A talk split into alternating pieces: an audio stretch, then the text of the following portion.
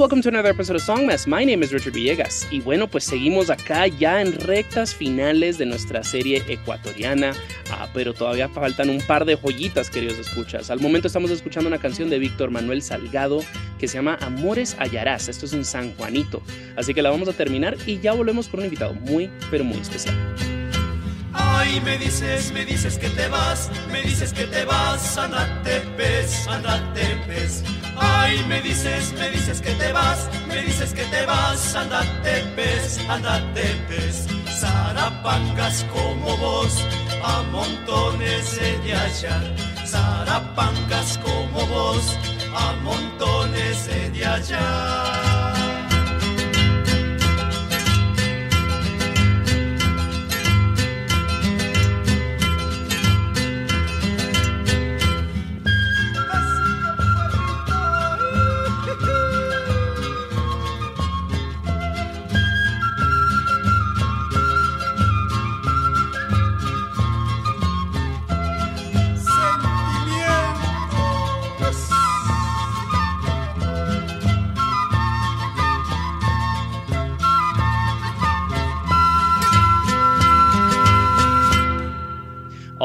y estamos de vuelta y hoy ah, pues tengo el gran gusto de conversar con John Eche de Musicoteca Ecuador. Ah, de nuevo, ya iremos desglosando lo que eso es, pero recomiendo mucho que vayan a su página de YouTube ah, donde hay un gran archivo de música popular ecuatoriana y de nuevo, ese link ya está en las notas del show, queridos escuchas, ustedes saben que aquí los cuidamos muy bien.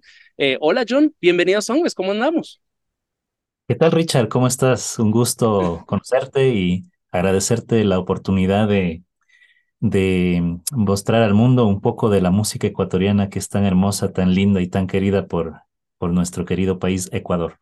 Súper sí, o sea, de que tanto de, de, esta serie se ha enfocado hacia las banditas y artistas eh, que están haciendo ruido actualmente, pero lo que me encanta es de que tantos de estos jóvenes artistas ha, hacen referencia a, las, a los íconos, a las leyendas que pues abrieron estas puertas, o sea, eh, Sally Mileto, Polivio Mayorga, o sea, de nuevo, eh, desde el rock hasta la cumbia, son artistas que han abierto la puerta de la experimentación, que de nuevo, décadas después, seguimos uh, conociendo. Y bueno, pues contigo eh, dije, bueno, eh, eh, shout out al amigo Quijosis, uh, que me dijo, si quieres saber un poco de dónde viene todo esto y, de estos orígenes de la música popular ecuatoriana, tienes que hablar con John. Entonces, muy, muy, muy feliz de tenerte acá. Eh, para los escuchas en casa que recién te vayan conociendo a ti, a Musicoteca Ecuador, pues, ¿quién eres y qué haces?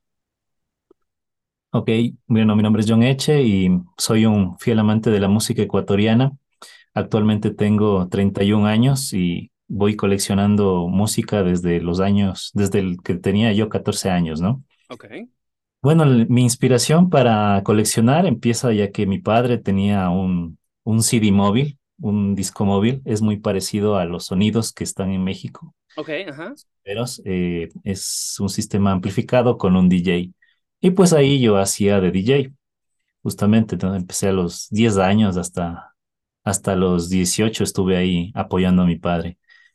Bueno, la, el regresar a ver al, al, pasado se inspira básicamente en que queríamos dar un sonido diferente, no tener las mismas canciones que tenían los demás discomóviles. Uh -huh. Es por eso que regresamos a ver y comenzamos a digitalizar los vinilos, ¿no? Yo en el año 2003, justamente que, que tenía ahí 14 años, ahí comenzamos a buscar música, música bailable, música que se combine con la de la época, con la tecnocumbia, y nos encontramos con un montón de música que había sido ya no, ya no tanto popularizada, había sido olvidada. Entonces ahí lo, lo pusimos, lo reproducimos en el disco móvil y nos fue bastante bien. Sin embargo, donde más éxito tuve fue al, al poner, al poner en, en, en YouTube, el reciente YouTube. En ese entonces, que recién no era tan popular, eh, al poner algunas canciones, ¿no?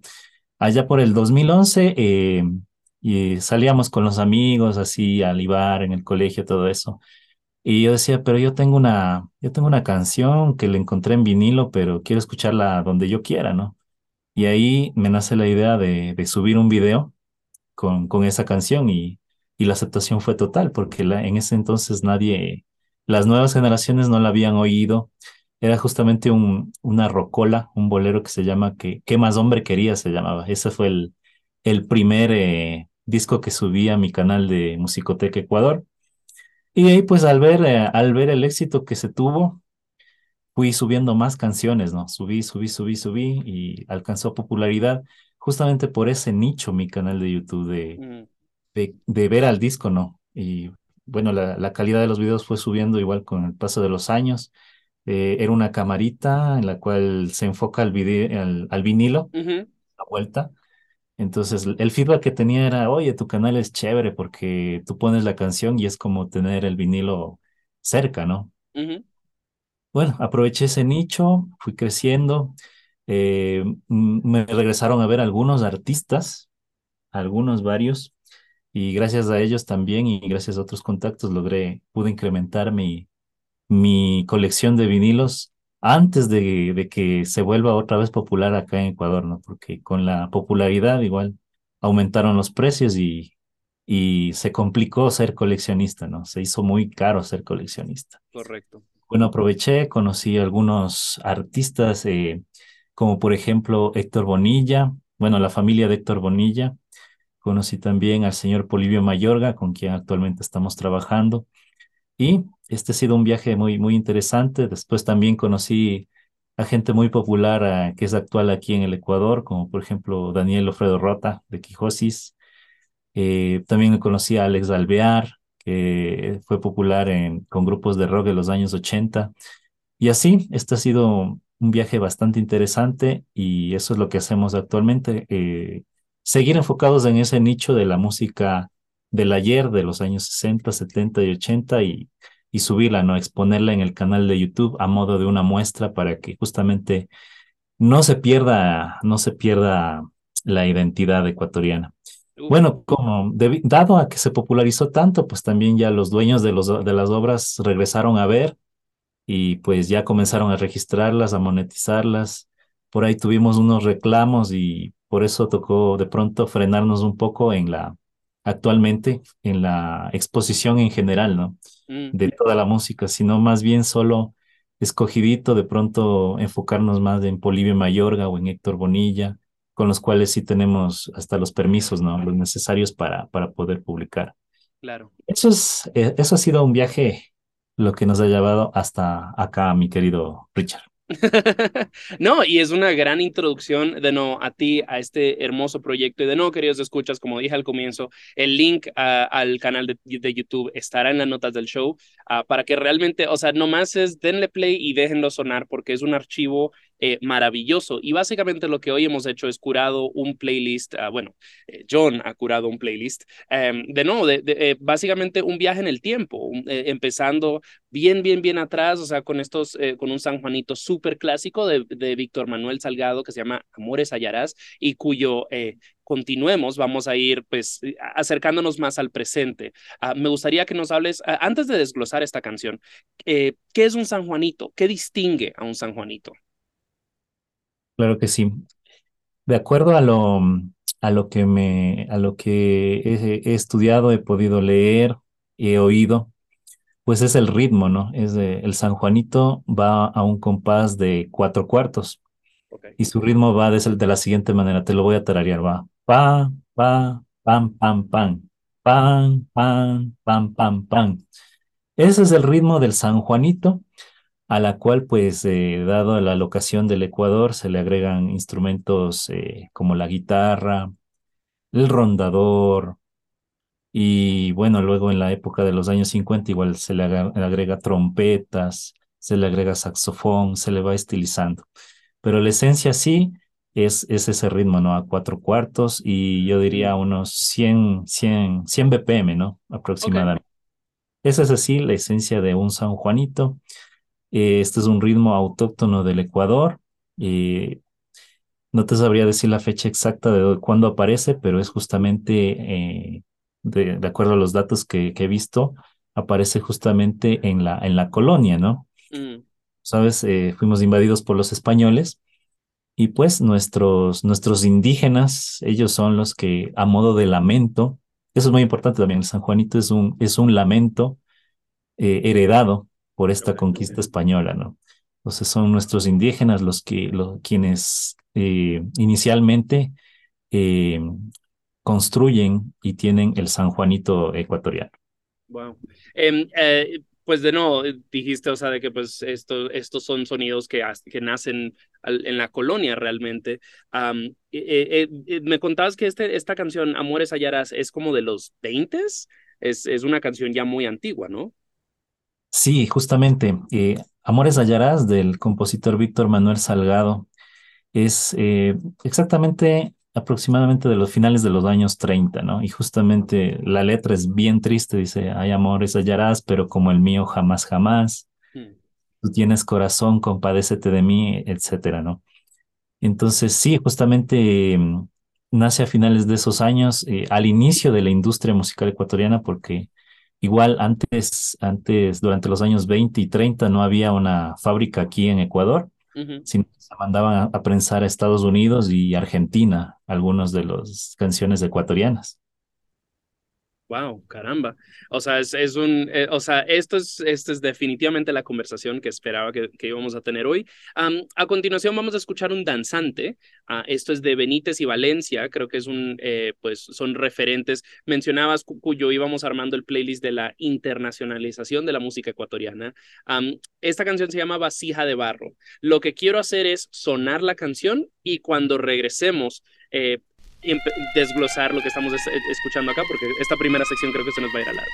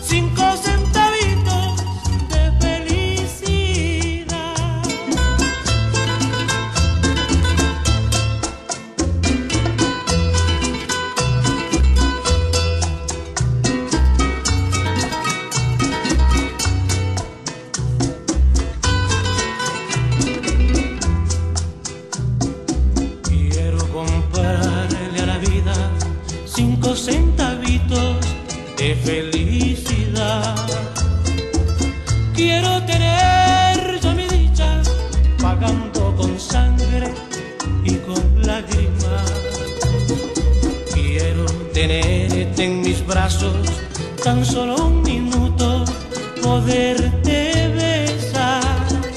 Aunque después no te tenga y viva un infierno y tenga que llorar. Aunque me mate la angustia de saber que fuiste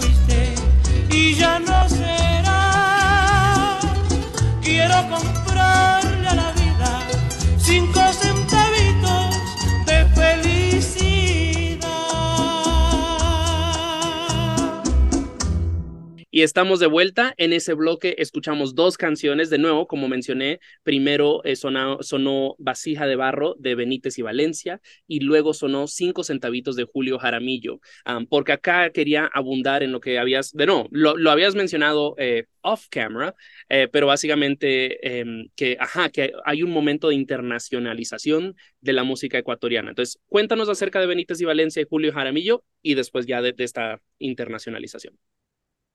Por supuesto. Eh, Benítez y Valencia, claro, gran dúo ecuatoriano que se caracterizó, nace en los años 40, ¿no? Y, y, y llega hasta los años 70 debido a la muerte súbita de, de uno de sus, de sus integrantes. Bueno, son Gonzalo Benítez y Luis Alberto Valencia Córdoba. Gonzalo Benítez, originario de, de Otavalo, de la ciudad de Otavalo, provincia de Imbabura, Ecuador, y Luis Alberto Valencia, quiteño, eh, viene del barrio La Tola de Quito. Y se conocen en el colegio Juan Montalvo, dato curioso, yo también estudié ahí, Ok.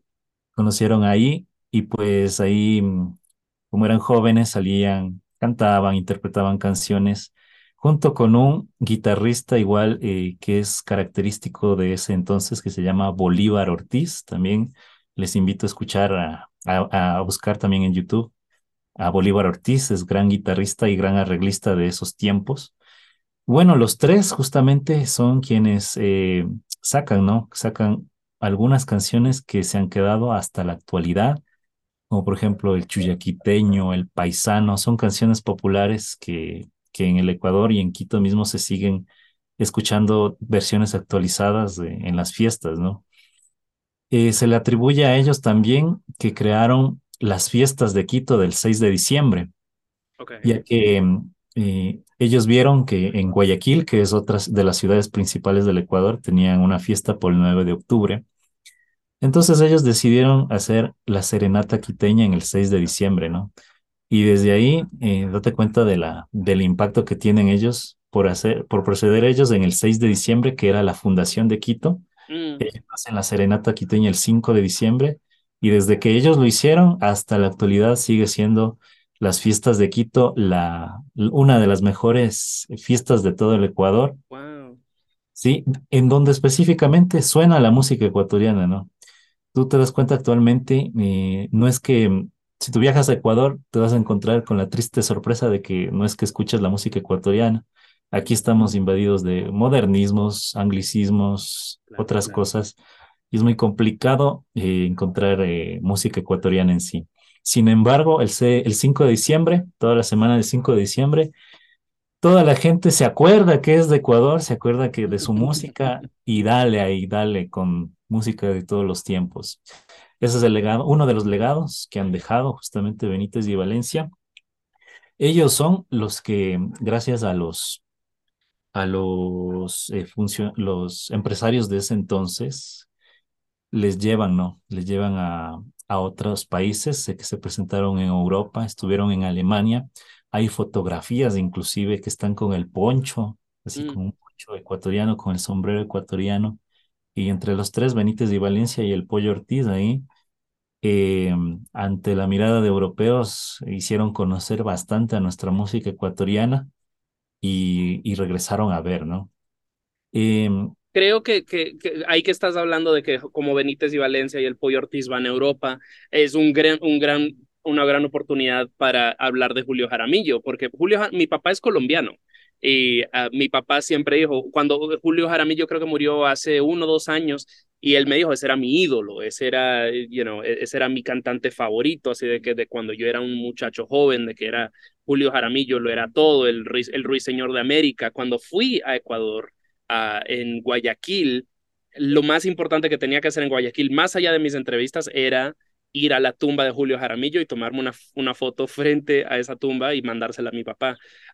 Porque de nuevo, Julio Jaramillo, creo, diría yo, no, no sé si sea correcto o no, pero tal vez es como el artista ecuatoriano más conocido a nivel internacional, ¿no? correcto, correcto, correcto. Eh, bueno, luego del boom de Benítez y Valencia, justamente que, que termina con el boom de los Beatles Ah, claro. a finales de los 60. Fallece Luis Alberto Valencia eh, justo por una, por un ataque al corazón en un, en un concierto que tenían en Riobamba. Wow. Y bueno, murió haciendo lo que hacía, como, como se podría decir. Y bueno, justo en el año 70 pasa esto y da la casualidad que Julio Jaramillo ya estaba a la par, ¿no? Desde antes de, igual inclusive a la par con Benítez y Valencia. Pero justamente su popularidad es, es coincidencial con, con, con el fin del dúo Benítez y Valencia, porque en el 70 es quien, quien más eh, se internacionalizó, ¿no? Fue un gran intérprete, aun- aunque a pesar que no tiene muchas composiciones, no tiene muy pocas composiciones, pero es un gran intérprete del pasillo, del bolero, del vals, inclusive tiene unas pocas canciones de ritmo tradicional ecuatoriano, como es el Un Pasacalle. Entonces, el, el boom de Julio Jaramillo, para mi opinión, es dado su talento y ya que los empresarios de esa época, los dueños de las discográficas, lo graban, ¿no? Comienza a grabar en Colombia, eh, en Venezuela, en México, y da el resultado de grabar en otros países es justamente que lo llegan a escuchar, ¿no? Que lo que se llegue a internacionalizar tanto.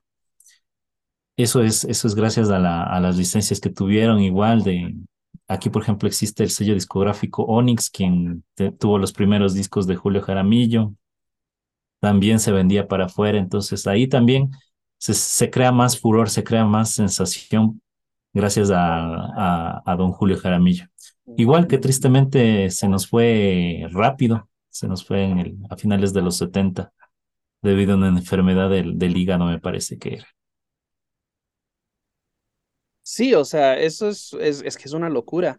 Am, mencionas el- el, pues las discográficas. Es interesante porque pues hoy día en el 2023 no, eh, las, o sea, las majors como que no, no, todavía están viendo cómo adaptarse a el, el mundo del streaming, a las redes sociales y demás y demás, pero pues en algún momento, en, en esta, en, especialmente en la década de los 60, 70 y hasta 80, las discográficas eran importantísimas y cuyo he ido investigando y conociendo amigos y conversando con artistas, eh, pues me doy cuenta de que pues eh, Ecuador tenía, pues era muy fértil con discográficas y eh, pues, hablando con ah, pues el amigo Quijosis de que su familia tenía Caife, Caife Discos y que para, los escuchas en casa recomiendo mucho que vayan a, Bandcamp a buscar unas recopilaciones uh, que han salido de, de, del, archivo de Caife, uh, que el amigo Daniel ha pasado años eh, armándolas, pero también eh, Pancho Ferod, Abacuc, que los escuchas de este show también conocerán,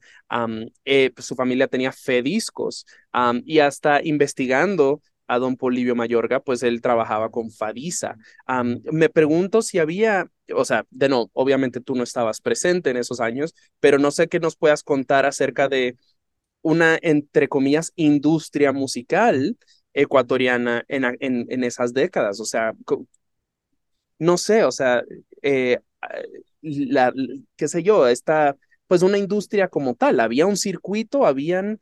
Eh, qué sé yo, esta música se estaba exportando, eh, eh, qué sé yo, la, radio, tenían apoyo de la radio o la música, o esta música era de alguna manera vista como controversial o inmoral o lo que sea, como tantas veces lo es. No sé, no sé qué nos puedas, qué tanto nos puedas contar acerca de una industria musical como tal en Ecuador en aquellos tiempos. Claro que sí, Richard. Existía, voy a citar, me, de acuerdo a lo que tengo en mi colección, eh, Quito y Guayaquil, ¿no? Entonces mm. existían tres fábricas principales. Una de ellas ya la has mencionado, que es Pediscos en Guayaquil, cuya principal competencia era IFESA, Industria Fonográfica Ecuatoriana. Okay. Entonces, entre las dos excelentes discográficas eh, fueron competencia mutua. Ah, y, y, entra la competencia también FADISA de mm -hmm. Las tres se dieron duro desde los 60 hasta, hasta el 85, que ya desapareció prácticamente industria aquí.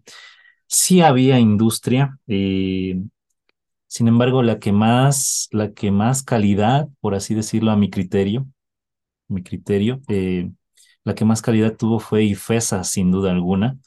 Tú te puedes fijar en los discos, en las contraportadas que fa fabricaba IFESA, Uh -huh. Incluso tiene premios por la calidad de grabación, ¿no? Premios en Argentina, premios en Chile. Wow.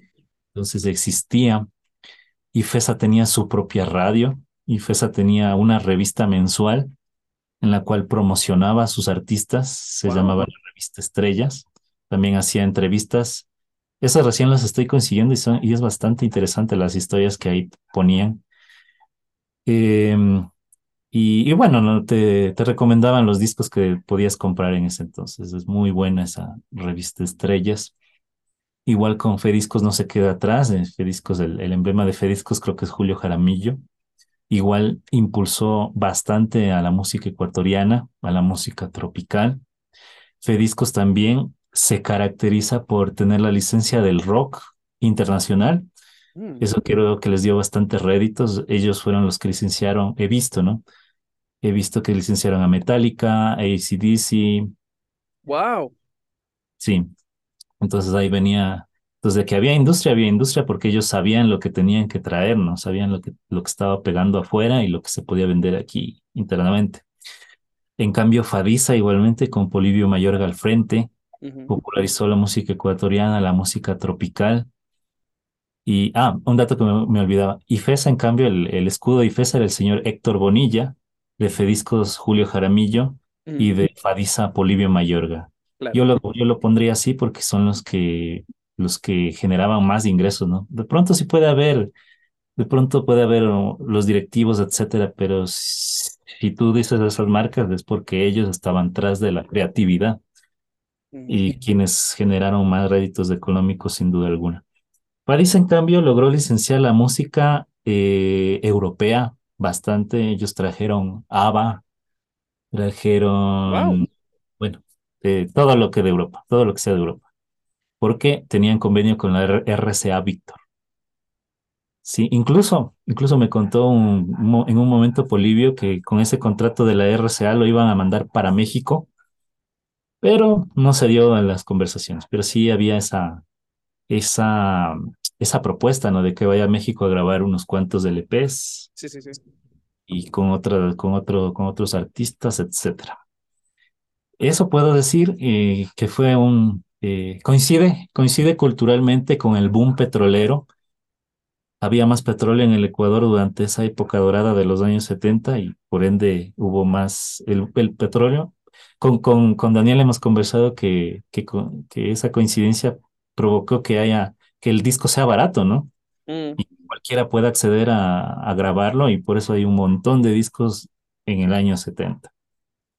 Y bueno, esa, esa, ese sueño bonito que, el, que, que a todos los coleccionistas ecuatorianos nos hubiera gustado vivir, pues acaba en el año 85 con, primero desaparece Fadisa, mm. aparece totalmente en el 85 y, eh, y FESA desaparece a finales de los 2000 y Fediscos se mantuvo un poquito más, pero igual me parece que ya eh, para producir CDs y discos se queda hasta el 2005 Fediscos y de ahí sí ya no, no es rentable de ninguna manera por, por la piratería.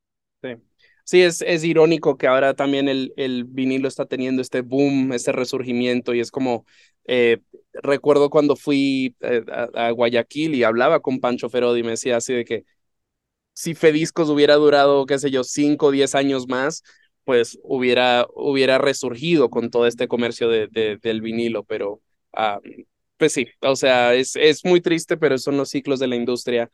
Eh, llegamos a un punto que creo que va a ser extenso, ah, que es Polibio Mayorga. O sea, ya lo has mencionado un par de veces, eh, hablaste de que trabajas eh, con él. Am, eh, Polibio Mayorga es de esos nombres que ha sido muy recurrente a lo largo de esta serie, ah, en particular cuando hablé con eh, Pedro Bonfín de Lola Boom. Porque era un poco como que no entendía por qué tanta gente me lo mencionaba y es como que pues es cumbia, o sea, cool y pues música popular, demás y me decía, no, es que no entiendes, o sea, el, su trabajo, el trabajo de Polibio Mayorga de por sí ha roto muchos esquemas, o sea, él es de por sí un artista muy curioso, no solamente en términos de composición, sino también en términos de instrumentación, ah, y que él introduce estos sintetizadores, el Moog, am, vocoder, o sea, que estaba haciendo música que pues en el 70 que podría estar hech- siendo hecha hoy, o sea, era bastante innovadora, hasta vanguardista, pero todavía, todavía muy accesible, bla, bla, bla.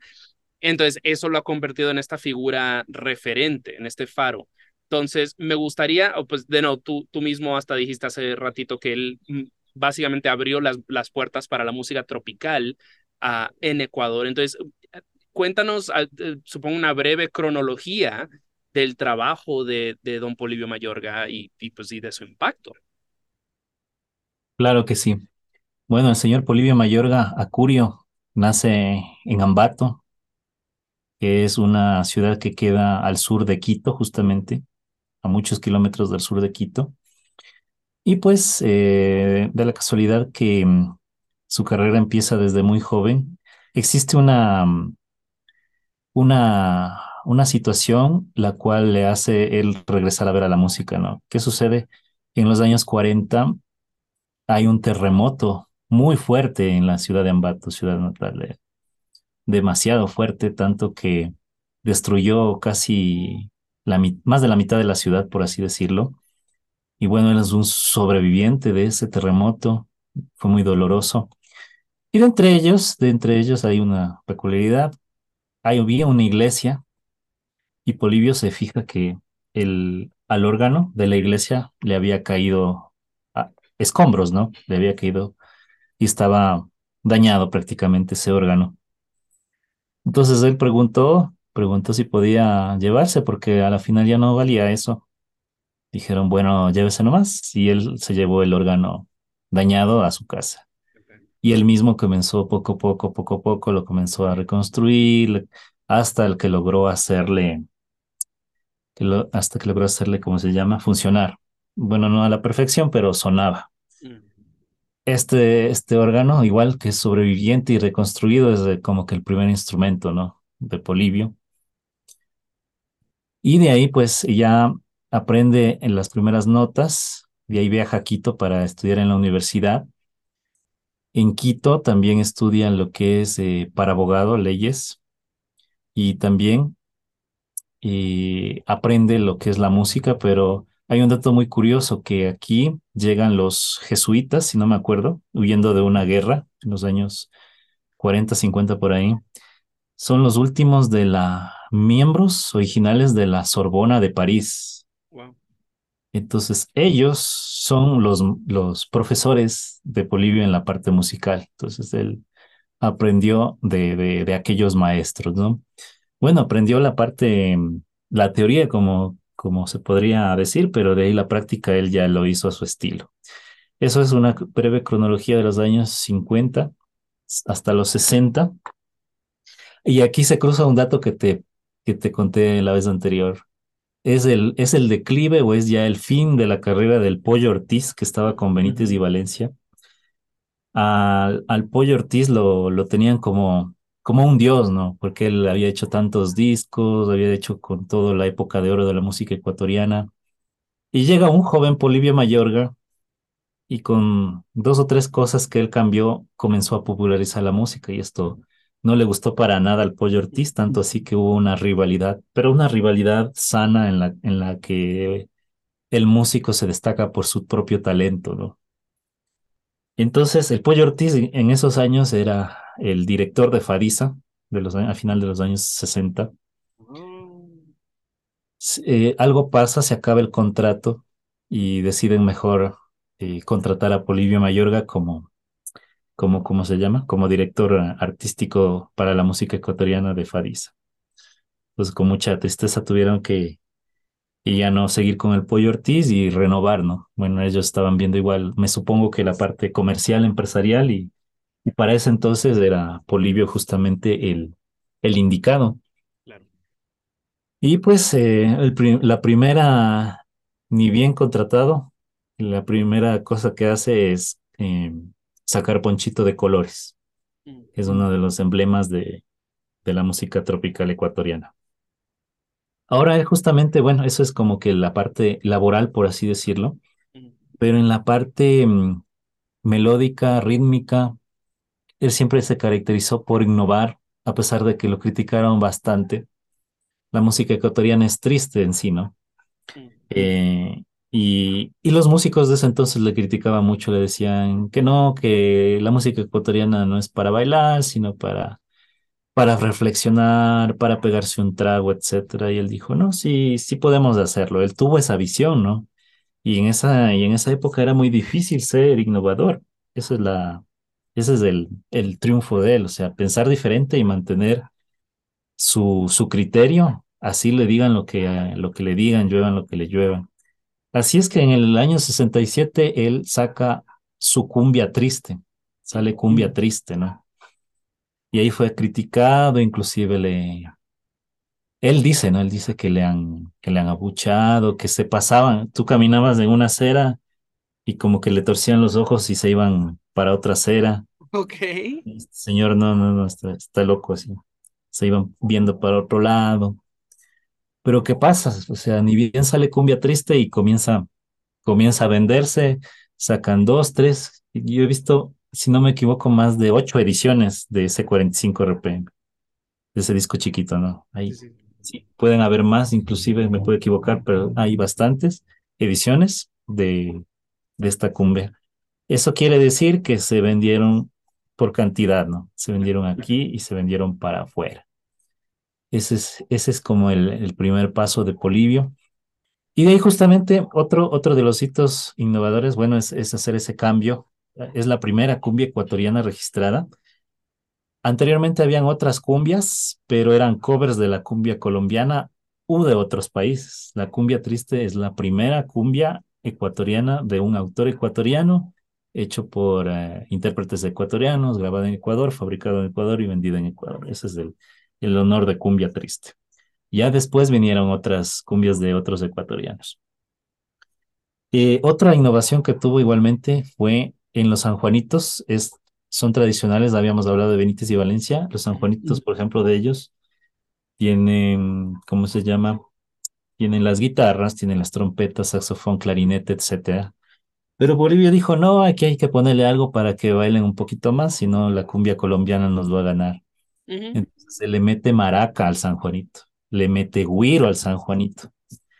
Y ahí es como que sí te, sí te invita más al baile. Y tú escuchas en los discos de que tiene él, eh, que sacó él en los años, a los inicios de los años 70, se ve nomás ese cambio, ese querer hacer algo más, ese que le inyecta él al San Juanito. Igualmente fue muy criticado por eso, pero él, siempre sostiene y se evidencia de que él no le hizo daño a San Juanito, más bien solo le complementó con, con ritmos. él nunca ha tratado de, de, generar justamente a los ritmos, ¿no? Y es así pues que, que esta innovación es muy comercial en Ecuador y, y se siguen sacando muchos más, muchas más obras a, a lo largo de los años. Eh, otra innovación que puedo mencionar igual es del Moog. bueno, para él, para él fue tan natural, solo lo vio en un viaje a Nueva York y se lo trajo a Ecuador. El, sin embargo, aquí nadie había hecho el, nadie había puesto el Moog, ¿no? Solo se grababa con piano o con órgano. Y el sonó bastante psicodélico. La música del diablo, por poco le decían. Pero él dice, no, yo solo quería darle un toque original. Sí, y, y por eso suena como, en algunos discos suena como un pavo, suena como un gallo. Hay inclusive hay un disco que, que vamos a ponerlo en, en cumbia piscodélica que ya te comentaré más adelante, para hacer un efecto como de un bebé que llora, pero que llora. Sí, también luego usa el vocoder, que es un efecto de, de sonido. Usa un, un trémolo. Ha usado también no recuerdo cómo se llama, eh, Melotron creo que se llama el, el instrumento que cuando tú hablas se te escucha como ardilla. Actualmente es fácil procesar esos sonidos, pero tú eh, escuchas eso y dices, ¿cómo le hizo, no? ¿Cómo, ¿Cómo le baja el tono de la voz sin computadora? Entonces, bueno, de pronto que se le podía hacer, se lo podía hacer, pero él crea una canción y fabrica un disco. Entonces, es mérito propio del señor Polivio Mayorga entre tantas otras cosas que, que te podría comentar en la línea melódica y, comercial de él. Sí, absolutamente. Y bueno, tristemente este no es un episodio de Polivio Mayorga, pero lo que sí vamos a hacer es que vamos a escuchar una canción muy clásica de él, a que se llama La Minga. Em, y de nuevo, eh, Cumbia Triste, queridos, escucho, eh, queridos escuchas, igual eh, Ponchito de Colores, canciones recomendadísimas. Ah, también no sobra mencionar que Analog África acaba de lanzar un eh, compilado, eh, pues mirando atrás a estas producciones de, Don Polivio, así que vayan, corran, compren ese vinilo precioso. Eh, estoy, hay una escucha por ahí que se llama Oscar Morales, que ya sé que lo va a ir a comprar corriendo. y bueno, y, como mencionaste, Cumbia Piscodélica es un nuevo disco también de música original de Don Polivio Mayorga que estará saliendo este año, ah, creo que en verano, así que estén muy atentos a redes sociales, igual acá lo compartiremos ya cuando, cuando esté al aire. Pero quiero que nos cuentes un poco acerca de la minga, que también es un poco, pues, un hito de la, de la música ecuatoriana. Así es. Primero, bueno, ahí explica, explicando el término, una minga es hacer una actividad entre los miembros de, de, la, de tu comunidad o de tu barrio, por así decirlo. Es apoyarse, ¿no? Por decir, eh, se desbordó el río, se rompió el puente, la calle está mal, entonces, en vez de esperar al gobierno que te haga las obras que debería hacer. Entre todos los vecinos trabajan, hacen la obra, ponen a medias y, y ya, ¿no? Se soluciona el problema. Entonces, acá en Ecuador es para eh, aglomerar ese, ese término de, de, ayuda mutua, eso es hacer una minga. Mm. Eso en el disco de la minga que sale en el, en el 76, tú vas a ver una foto de hombres trabajando en la portada, ¿no? Están con un pico y pala ahí entonces era, era eso, eso significa una minga aquí en Ecuador. El, el, el disco de la minga igual tiene algunas características, ¿no? Como por ejemplo, antes de que se grabe la minga, habían, son, son cinco o más mujeres, si no me equivoco, las que cantan en el coro de ese, de ese disco de la minga. Entre ellas está Amapola Naranjo, las hermanas Mendoza Núñez, Elena Salazar, etcétera, ¿no? Todas ellas ya eran solistas de Fadisa y, Polivio les hizo grabar un sencillo a cada una. Entonces, igual a los que hacen el coro eh, de varones, como es Lucho Mina, y el mismo Polivio Mayorga hace el coro y anima. Entonces, él, después de hacerles grabar un sencillo, grabaron baladas o música ecuatoriana igual, es el resultado, ¿no? Es la conclusión de toditas las carreras de ellos, hacerles cantar en el coro a todos ellos. Eso le pone, suena el Moog bastante, ese es muy interesante, suena el Moog, suena la batería de Angelito Porras, suena también, eh, si te das cuenta, eh, ellas hacen un efecto de güiro con la boca, hacen chus, chus. Ok.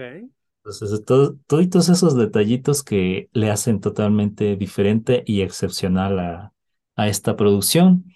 En ese entonces, eh, de acuerdo a, a, mis registros, veo que se vendió muy bien en Ecuador. Hay como cinco ediciones, cinco veces, es decir, lo prensaron más de, más de cinco mil veces aquí en Ecuador.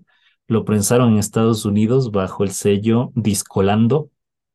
Lo prensaron en México bajo el sello Eco. Lo prensaron en Perú bajo el sello, ¿cómo se llama este sello? Líder, líder del Perú. Eso es lo que he visto y es muy probable que en otros países también lo hayan pensado, pero aún, aún no he conseguido las ediciones de por allá. Pues estaremos muy a la mira. creo que esta es la introducción, o sea, más, mayor introducción no le podemos dar a esta canción. De nuevo, esto es La Minga de Polivio Mayorga, de nuevo, un clásico, clásico, clásico de la música ecuatoriana. Ah, y ya volvemos con más, eh, pues, música ecuatoriana.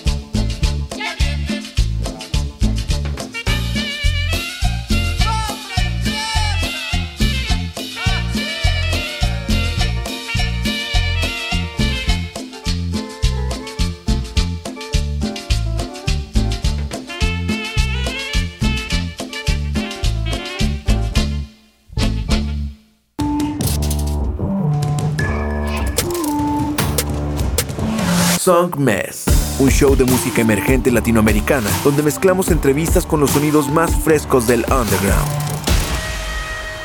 Su anfitrión, Richard Villegas, es un periodista musical contribuyendo a publicaciones como Remezcla, Rolling Stone y Bandcamp. Y con Song Mess, las conversaciones toman un giro más casual y personal, revelando el mundo interior de cada invitado. Song Mes está disponible en todas las plataformas digitales. Escúchalo martes 9 pm y jueves 9 am por Nova Hits Radio. Song Mes.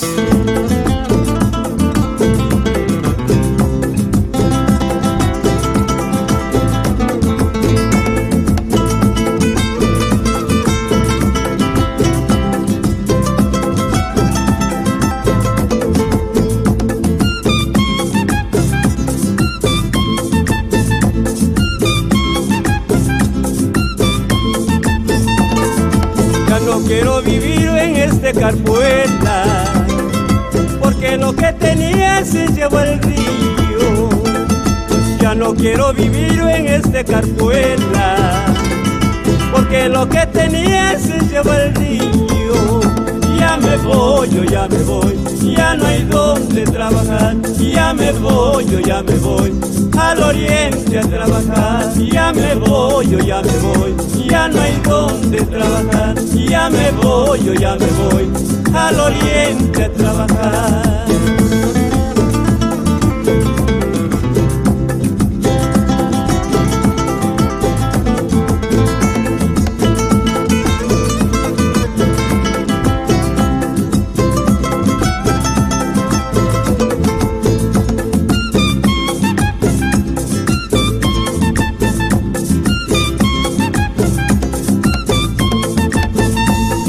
Te dejo mi corazón, carpuela lindo. Te juro que olvidarte yo no podría. Te dejo mi corazón, carpuela lindo. Te juro que olvidarte yo no podría. Ya me voy, yo ya me voy, ya no hay donde trabajar. Ya me voy, yo ya me voy, al oriente a trabajar. Ya me voy, yo ya me voy, ya no hay donde trabajar. Ya me voy, yo ya me voy, al oriente a trabajar.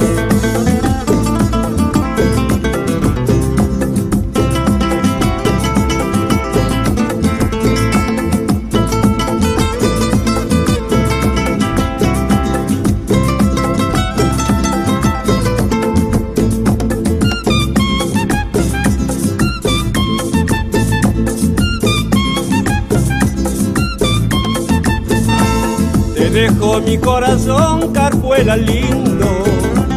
Te juro que olvidarte yo no podría. Te dejo mi corazón, carpuela lindo. Te juro que olvidarte yo no podría. Ya me voy, yo ya me voy, ya no hay donde trabajar. Ya me voy, yo ya me voy, al oriente a trabajar. Ya me voy, yo ya me voy, ya no hay donde trabajar. Voy, yo ya me voy, al oriente a trabajar. Ya me voy, yo ya me voy, ya no hay donde trabajar. Ya me voy, yo ya me voy, al oriente a trabajar. Ok, estamos de vuelta y en ese bloque escuchamos dos canciones, como ya mencionamos ah, a Polibio Mayorga con su canción La Minga y también escuchamos a Milton Tadeo con Lindo Carpuela, que es una bomba del Chota. Eh, me alegra mucho eh, que tengamos eh, pues algo del Chota acá del Valle de Chota, de, Esmeraldas, de, pues, de esta región norteña, ah, con estas raíces afrodescendientes tan fuertes, ah, tan veneradas, tan bien preservadas. Am, tuve una gran oportunidad de conversar con Jackson Ayobi, ah, del grupo eh, Chonta que suena, estoy casi seguro. Am, eh, y queridos escuchas, recomiendo mucho que vayan a, escuchar esa entrevista para mayor contexto acerca de, esta región. Ah, pero cuéntanos un poquito acerca de Milton Tadeo y, obviamente esta canción que escuchamos. Claro que sí. Bueno, culturalmente hablando, los negros llegan a Ecuador, eh, igual en la época de la colonia, como esclavos, de acuerdo a las historias, pero hay un- una característica especial que aquí hay la provincia de Esmeraldas, se llama, la provincia de Esmeraldas en Ecuador. Y dice la historia justamente que un barco de España eh, cargado de, de este, de este diamante, ¿no? Que es la Esmeralda cargado de esclavos, se estrella, se estrella o naufraga en las costas de Esmeraldas. Y eh, pues eh, eh, por esto es eh, que los esclavos de ese barco eran abundantes y, y, y, eso es probablemente la razón por la cual la, la, la, la provincia de Esmeraldas este, tenga una mayor población negra, ¿no? Y de ahí pues ellos van bajando, van bajando porque Esmeraldas está cerca de, de Imbabura. Ellos viajan, bajan hasta la zona del Chota y también ahí tenemos un pueblo, un asentamiento numeroso de población negra justamente. El señor Milton Tadeo y el señor eh, Neri Padilla, justamente ellos, a ellos yo les podría catalogar como los precursores de la bomba en los años 80. Ya habían ya habían bombas, sin embargo, ya habían bombas de así tocados con guitarra. La bomba es un ritmo guarachoso, tropical. Se parece mucho a la guaracha, pero sin trompeta, más bien solo con guitarra. Y tiene un instrumento muy particular que es la hoja de naranja. Sí. Mm. Sí, citamos también a, a Biluca, Biluca que es el, eh, es otra producción que tiene Daniel Rota del sello Caife. Ahí usa la hoja de coca, pero no, no suena ninguna bomba, ¿no? Solo la hoja de, perdón, la hoja de naranja. La hoja de naranja, justamente. Entonces suena la bomba en los años 80 y ellos son los precursores, los autores de, esta, de este ritmo tan alegre, tan contento. Igual es un lamento, igual es un lamento. A, veces hablan lamentos de amor, lamentos como realidades sociales Incluso hay un disco de una canción de bomba que, que se llama Lindo Puente, donde agradecen el haber hecho el puente del Juncal, que era tan necesario en esa época. Es una canción dedicada al presidente de esa época, agradeciendo por el puente. Eso y, y es como la marca insignia, ¿no? Esa es la, la cultura de, de los negros, justamente ese ritmo es como propio de ellos es, y, y para ellos debe ser un tremendo orgullo, a mí me gusta bastante. Hay algunos discos, lo que, lo que no nos cuadra de pronto, igual hablando con Daniel, es porque no se habían grabado antes, ¿no? Porque justo aparece la coyuntura de que a finales de los 80 aparecen, no hay más registros, y desde ahí pues ya encontramos a la bomba con, con diferentes fusiones. Pero si tú hablas de bomba, es de acá en Ecuador se te viene a la mente un negrito del chota, o una negrita con una botella en la cabeza o una canasta de frutas bailando este ritmo tan contagioso. Uf, no, y, de nuevo, me encanta poder tener eh, otro sonido, otra región, porque de nuevo, eh, hay en, tantos, en tantas de estas series a veces eh, esto puede ser muy centralista, ¿no? De que pues hablar de Argentina, todo es Buenos Aires, hablar de México, todo es Ciudad de México. Y me alegra que con Ecuador, o sea, hemos podido incluir artistas del Valle de Chota o de, Imbabura o de Cotapaxi. Um, you know, entonces es, eh, me alegra, o, sea, supongo que también el hecho de que Ecuador es un país pequeño permite que todo esto se permee y, que se divulgue bastante bien. Estamos llegando al, al, al final del show, todavía tengo un par de preguntas para ti. Me gustaría, o sea, al comienzo del show mencionabas que esta pasión, este conocimiento, esta investigación, este coleccionismo ah, empieza de que pues tú, tú eras, eh, trabajabas con tu papá, este sonido, este sonidero, este DJ, eh, como DJ. Y me pregunto un poco, eh, pues obviamente eso te empapó de toda esta música. hoy en día, ¿qué, ¿cómo crees que estas canciones Ah, pues clásicas, estos artistas clásicos que han abierto todas estas puertas, eh, se mantienen en, la memoria popular, o sea, más allá de, nuestros papás y abuelitos, o sea, la gente eh, joven de nuestra edad, ¿son conscientes de, esta música, de estos artistas? Sí, te tengo, sí te tengo un buen comentario en ese sentido. Justo yo en el 2015, como me gustaba tanto, yo también mezclo con vinilos en vivo me gustó tanto y tuvimos un evento con, con mi papá. Y salimos eh, así en, una, en un parque que es muy popular aquí en Quito. Se llama el Parque Elegido, ahí al aire libre. Pusimos música actual y la gente bailaba.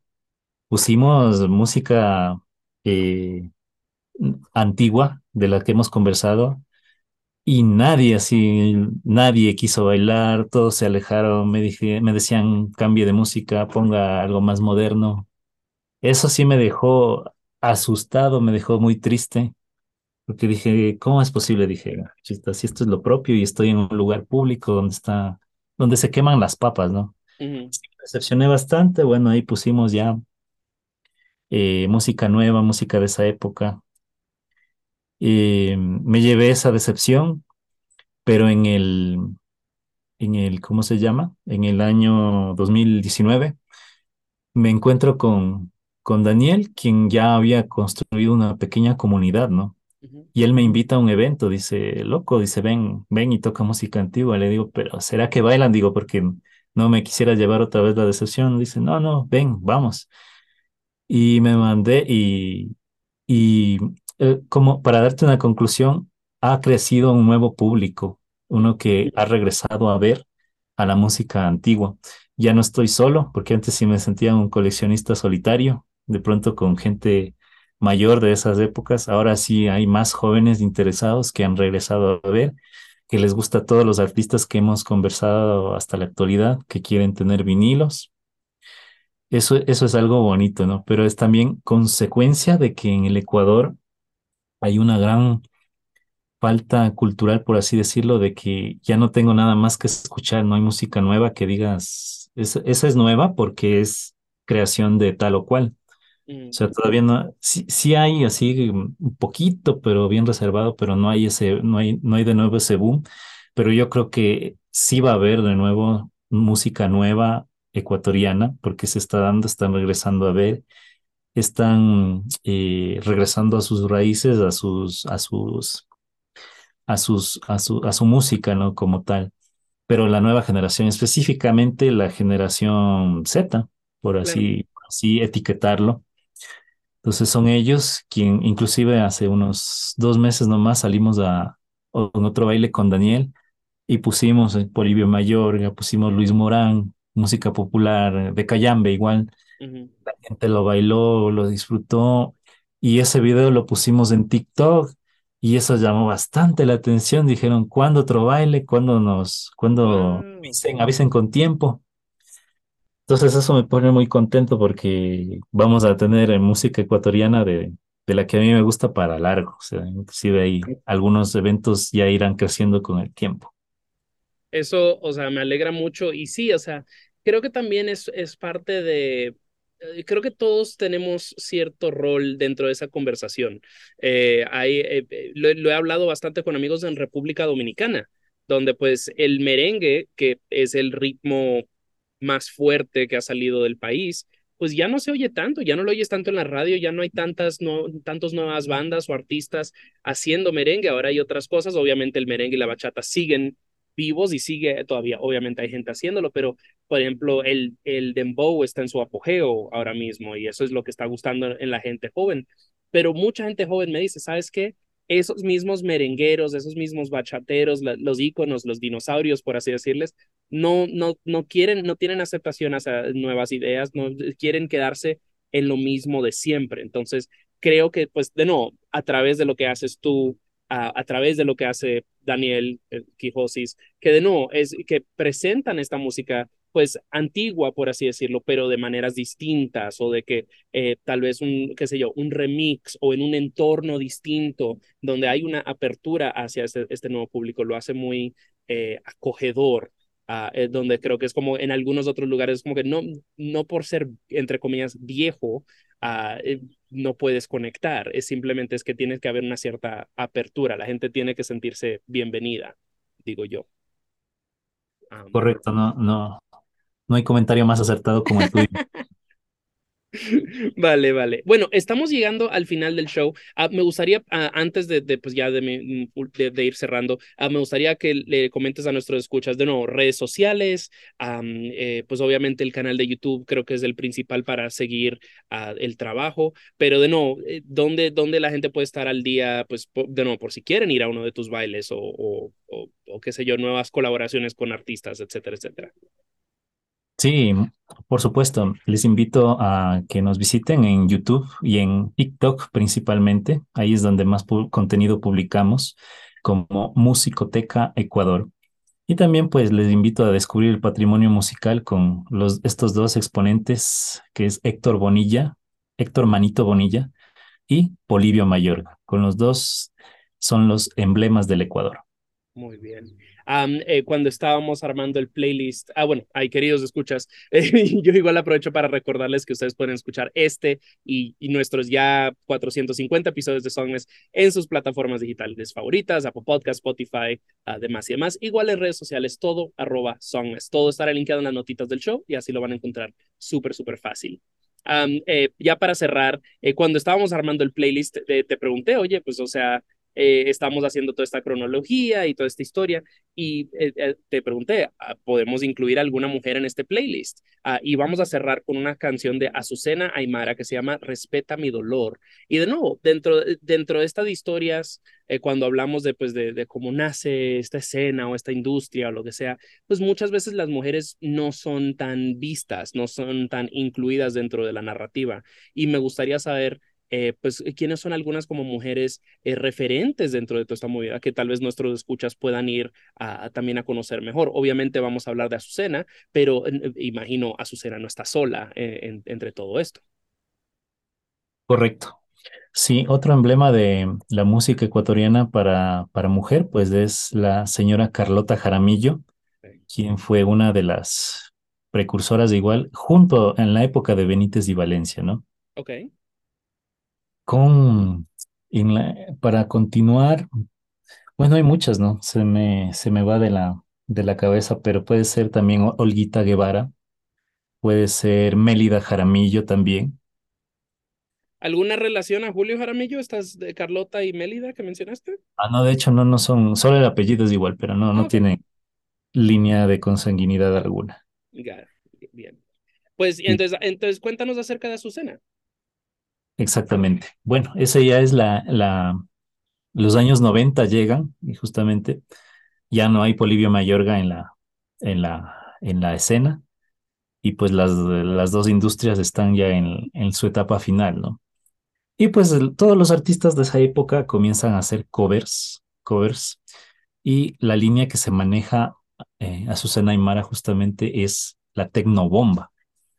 Sí, pero a esto le, agregamos los arreglos de otro grande que también es el señor Naldo Campos.